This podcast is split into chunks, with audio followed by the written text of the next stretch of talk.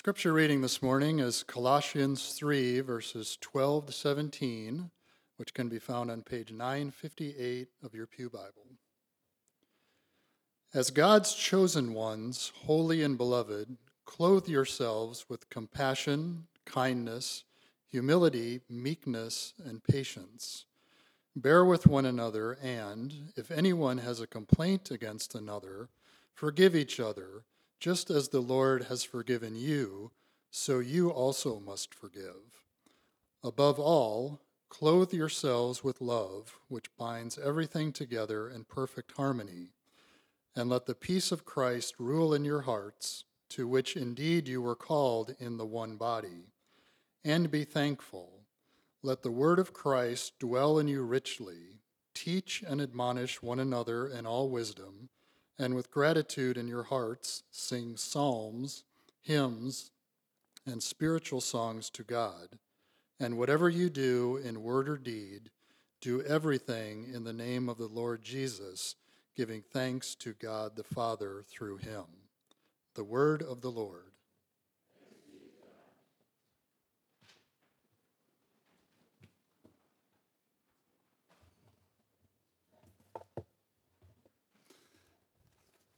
Would you pray with me as we begin in God's word this morning? Lord, may the words of my mouth and the meditations of all of our hearts be acceptable in your sight, O Lord, our rock and our Redeemer. Amen. As uh, pastors, we spend a fair amount of time in hospital rooms, uh, as you might imagine. When I go to the hospital, I always try and dress up a little bit, no t shirts or sneakers. Um, I will often bring a small communion set that is loaded with a little matzah bread and some grape juice. Uh, not always, but, but often I will do that. But one thing I always do is I always have my Bible app loaded into my phone in case there's no reception in the hospital uh, so that I have resource for that. Sometimes it doesn't matter what I'm wearing or what I brought with me because the patient is sleeping or out for testing. I would say that's maybe a third of the time. The I, I only serve communion about maybe half the time that I bring it, uh, based on the state of the patient, what they're asking for, and sort of the situation of the room. But I always, always use my Bible. I visited you, some, some of you in hospital rooms, and I always use my Bible at some point in my prayers or in reading over people. If the patient is awake and lucid, I will ask them if I can read a passage for them and if they if they have a request. They will occasionally request something from the Gospels, but I would say 80% of the time, guess where they request something from? The Psalms. Yeah, the Psalms. Um, when they do not have a request, or if they're sleeping, I will almost always choose a psalm to read over them. Now, why is that? Why is, why is it that we choose the Psalms so much in a setting like that? We've been studying the Psalms for an entire summer here. We finished last week going through 150 Psalms, reading together and, and preaching through them. It's this popular, most loved book of the Bible. And this Sunday, I want to ask the question why, as we sort of finish up this series on Psalms in the next two weeks. Why? Why so popular? Why is that the go to book of the Bible? So, to do so, to, to ask that question, we're actually going to take a look at how the Psalms have been used throughout history as a helpful piece of instruction. Because the way that those patients feel, maybe you've been there uh, in their hospital rooms, the way that they feel about the Psalms echo the feelings of faithful people throughout the history of the church and God's people who have been blessed by the Psalms in a unique way. So, just a little bit of, of, of history, and then we'll then we'll bring it all together. The Psalms have been used in corporate worship and, and in individual prayer uh, and devotion since the very first days of their composition. So, throughout the Old Testament, from about 1000 BC to the time of uh, that, that's the time of King David, from that point on, the Psalms were an integral part of temple worship for sure, synagogue worship as well, a little later on, and personal devotion. Those men and women of that time who were seeking to follow God, they, they heard the Psalms chanted on the Sabbath Every Sabbath, they would hear the Psalms chanted and, and prayed, and, and they were encouraged to pray the Psalms through their work days. The Psalter um, shaped their spirituality, it formed their identity as people who are marked by blessing from God, but also an eager anticipation for a Messiah who was going to come and make things right. But the Psalms were not simply read, they were sung as well, but they, more than that, they, they penetrated the minds and the imaginations of the people of God as only the Psalms and, and things that are sung seem to do. Uh, the best way to put it is that the people of God, from the very moment the Psalms were written, they were saturated with the Psalms. Saturated with the Psalms. They were part of everyday life. Um, these people would have known the Psalms almost by heart or by heart. Uh, for example, Jonah, when he's in the belly of that large fish, in chapter 2, we get poetry. He sings a psalm to God in his moment of distress. And what is it? It's a patchwork of the psalms that we know from the book of Psalms. These songs and prayers were embedded deeply in God's people, embedded so deeply that even in moments of distress, that's what came forward?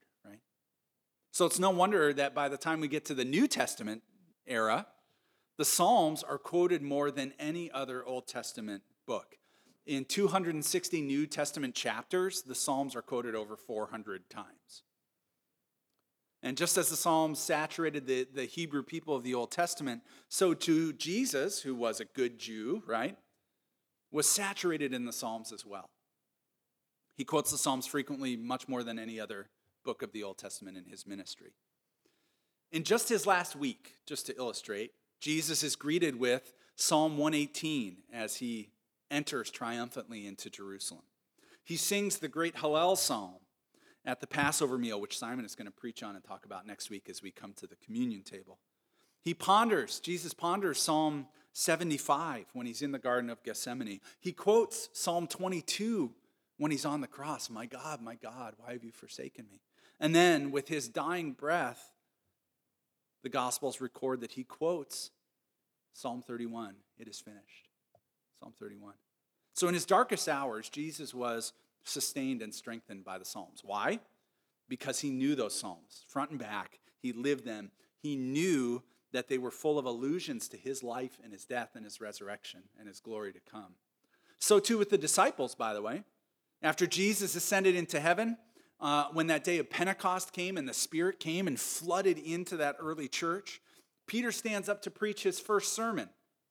And where, what are his primary texts for this sermon? Want to take a guess? It's the Psalms. It's Psalm 18 or Psalm 16 and Psalm 110. Those are his primary texts to talk about Jesus, the life of Jesus. And after Peter's sermon, it says that almost 3,000 people came to, to know Jesus and were added to the church that day. And in the very next verse, we read this and they devoted themselves to the apostles' teaching, to fellowship, to the breaking of bread, and prayers. Actually, a better translation is they devoted themselves to the prayers. What prayers are we talking about here? I believe sincerely that we're talking about the Psalms. That was the corporate prayer that they were that they were enacting. This was God God's prayer uh, prayer book for the church from the very beginning. And we see that as the church expands, the use of the Psalms continue from our text today, which was read for us.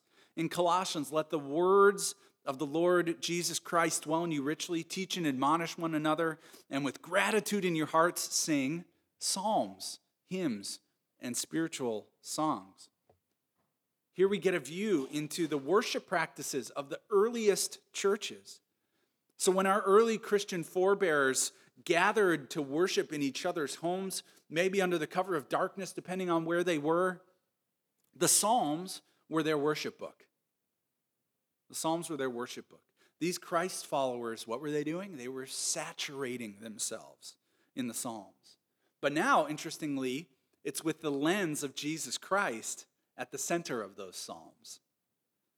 There are ancient accounts that, that speak of the early church clinging to the Psalms and, and rejecting any sort of poetry or wisdom literature that's outside of those Psalms because they were so nervous about heretical Gnostic teachings coming into the church. So they were like, if we just stick to the Psalms, we should be good, right? The Psalms were at the very center of the earliest church gatherings. And this continues throughout church history as well. In the sixth century, uh, when Benedict formed his numerous monasteries, he directed that all of the Psalms be sung and read and prayed at least once a week. Get your mind around that for a moment. It took us a whole summer, right? And and and and it was I was already behind on my reading after eight weeks, okay? And I'm in charge, right? Like of the sermon series, and I was behind in my reading. All the Psalms, all 150 of them, need to be sung and read and prayed at least once a week. Throughout medieval times, the, the Psalms continued to be the most familiar part of the Bible for most Christians. In fact, the Psalms were the only part of the Bible that most lay Christians were likely to own. So basically, if, if you weren't a pastor, the Psalms were the only scripture that you might have had any sort of access to. And the Psalms are key in the Protestant Reformation as well of the 16th century. Martin Luther directed that, quote, the whole Psalter, psalm by psalm, should remain in use. And John Calvin demanded that the metrical psalms be the main form of song and worship in congregations. What do we learn from this history, even up to today? Well, we learn that the church has always embraced the Psalms in a unique way. Every Jewish and Christian leader of every age has valued them, has lifted them up, and has saturated themselves in the Psalms. And here's the thing we simply do not do this with other books in the Bible, as valuable as they might be. I've never had a patient say, Would you read a proverb for me? And the proverbs are important, but that's never happened to me. The Psalms are unique, and they've been unique for, a millenn- for, for, for millennia. It's clear to me, and, and this is really the main point here, is that all of church history that has gone before us, including the early church and the apostles and Jesus himself and the faithful people of God who, who preceded him, they didn't merely choose the Psalms as a worship book because it was effective or nice. They accepted the Psalms as God's gift to them. God's most expressive, instructive, and usable literature in his word for humanity. Now, we're going to continue to saturate ourselves in the Psalms in this church. That's something that we're going to continue to do long after this sermon series concludes. The question I have for you this morning is a pretty simple one. Will you continue to saturate yourself in the Psalms in your own personal life, in your own personal devotions? If you want to follow the 3,000 year lineage of, of God's people, you need to saturate yourself in the Psalms. We're going to do our part as the church, but you need to do your part in your own life. So let me give you three reasons why I think that you should saturate yourself in the Psalms, and I'm indebted to Tim Keller's work on the Psalms for these three points. First, when we're saturated in the Psalms, the Psalms work as both information and ventilation. Let me explain. Uh, Martin Luther, I alluded to this last week. Martin Luther called the Psalms a mini Bible.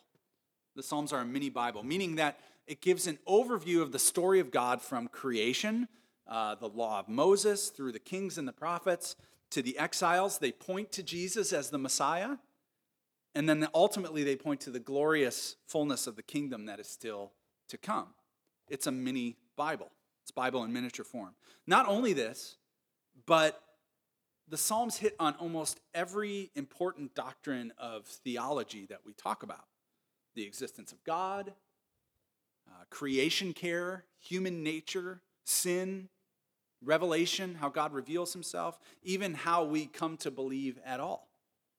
So, to read the Psalms is to get a ton of information on the Bible as a whole, the, the whole of God's story, and, and to delve into some significant theology as well.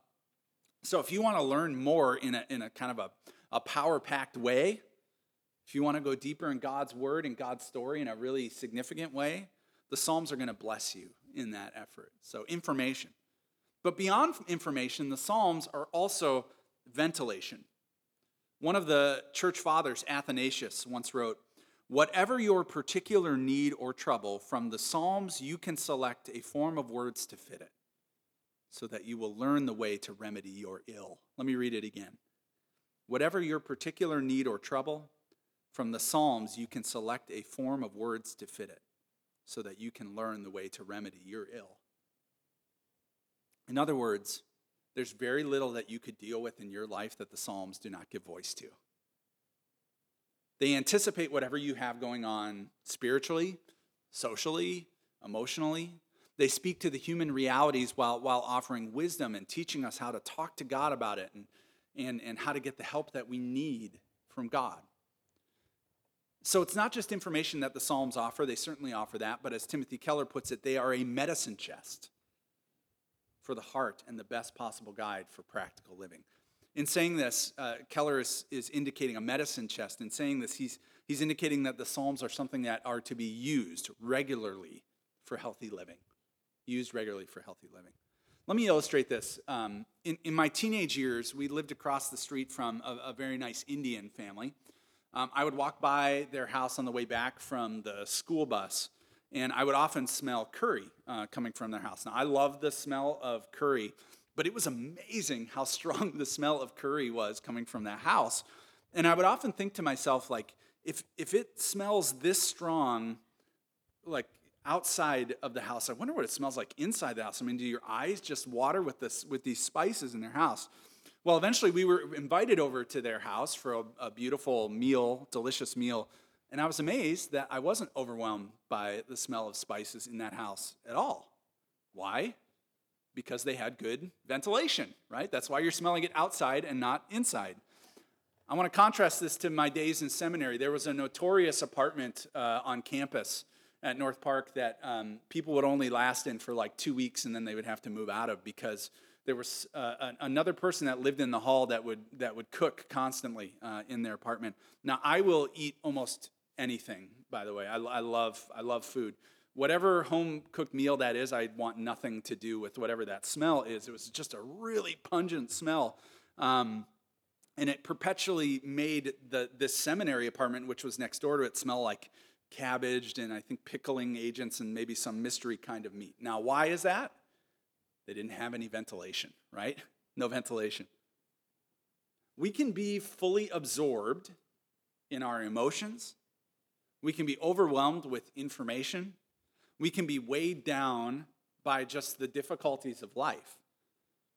And what I think is that the Psalms, in the midst of that, are like somebody turning on a fan or somebody cracking open a window.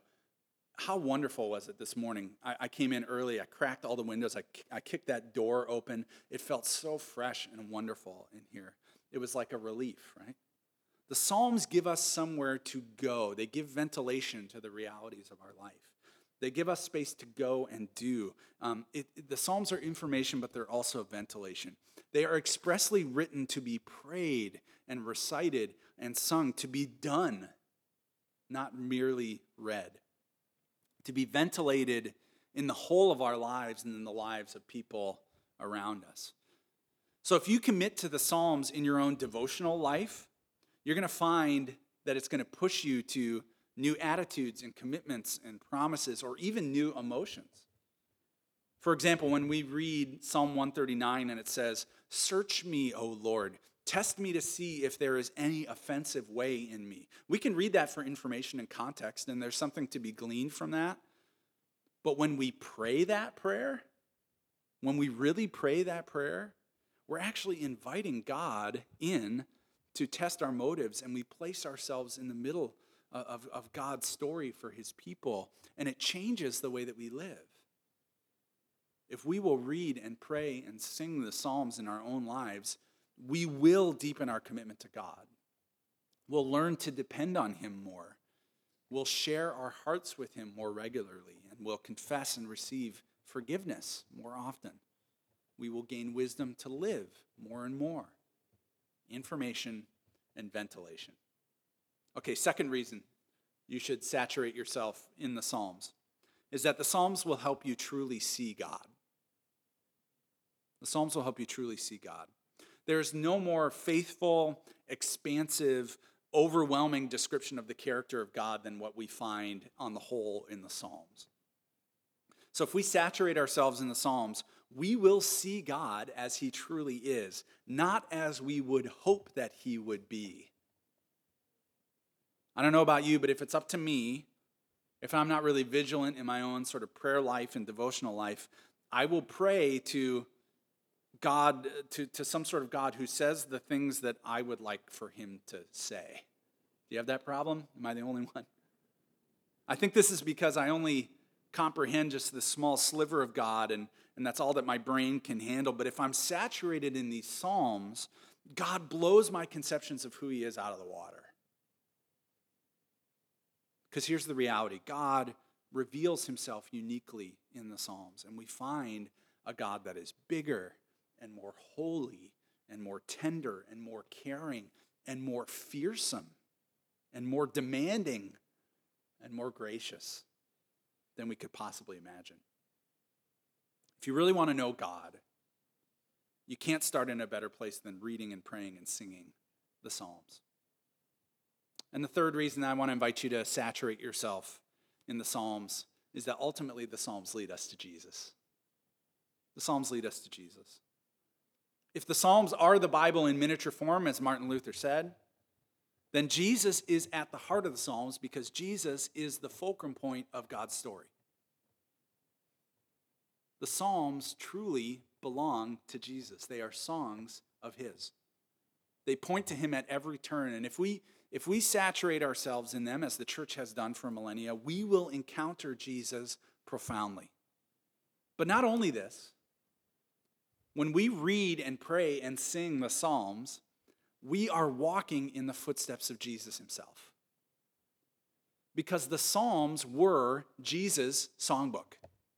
It is very safe to assume that Jesus knew the, the Psalms by heart. That when we read in the Gospel so often that Jesus went off to a quiet place to pray, I think he was singing and praying the Psalms. It's very safe to assume that.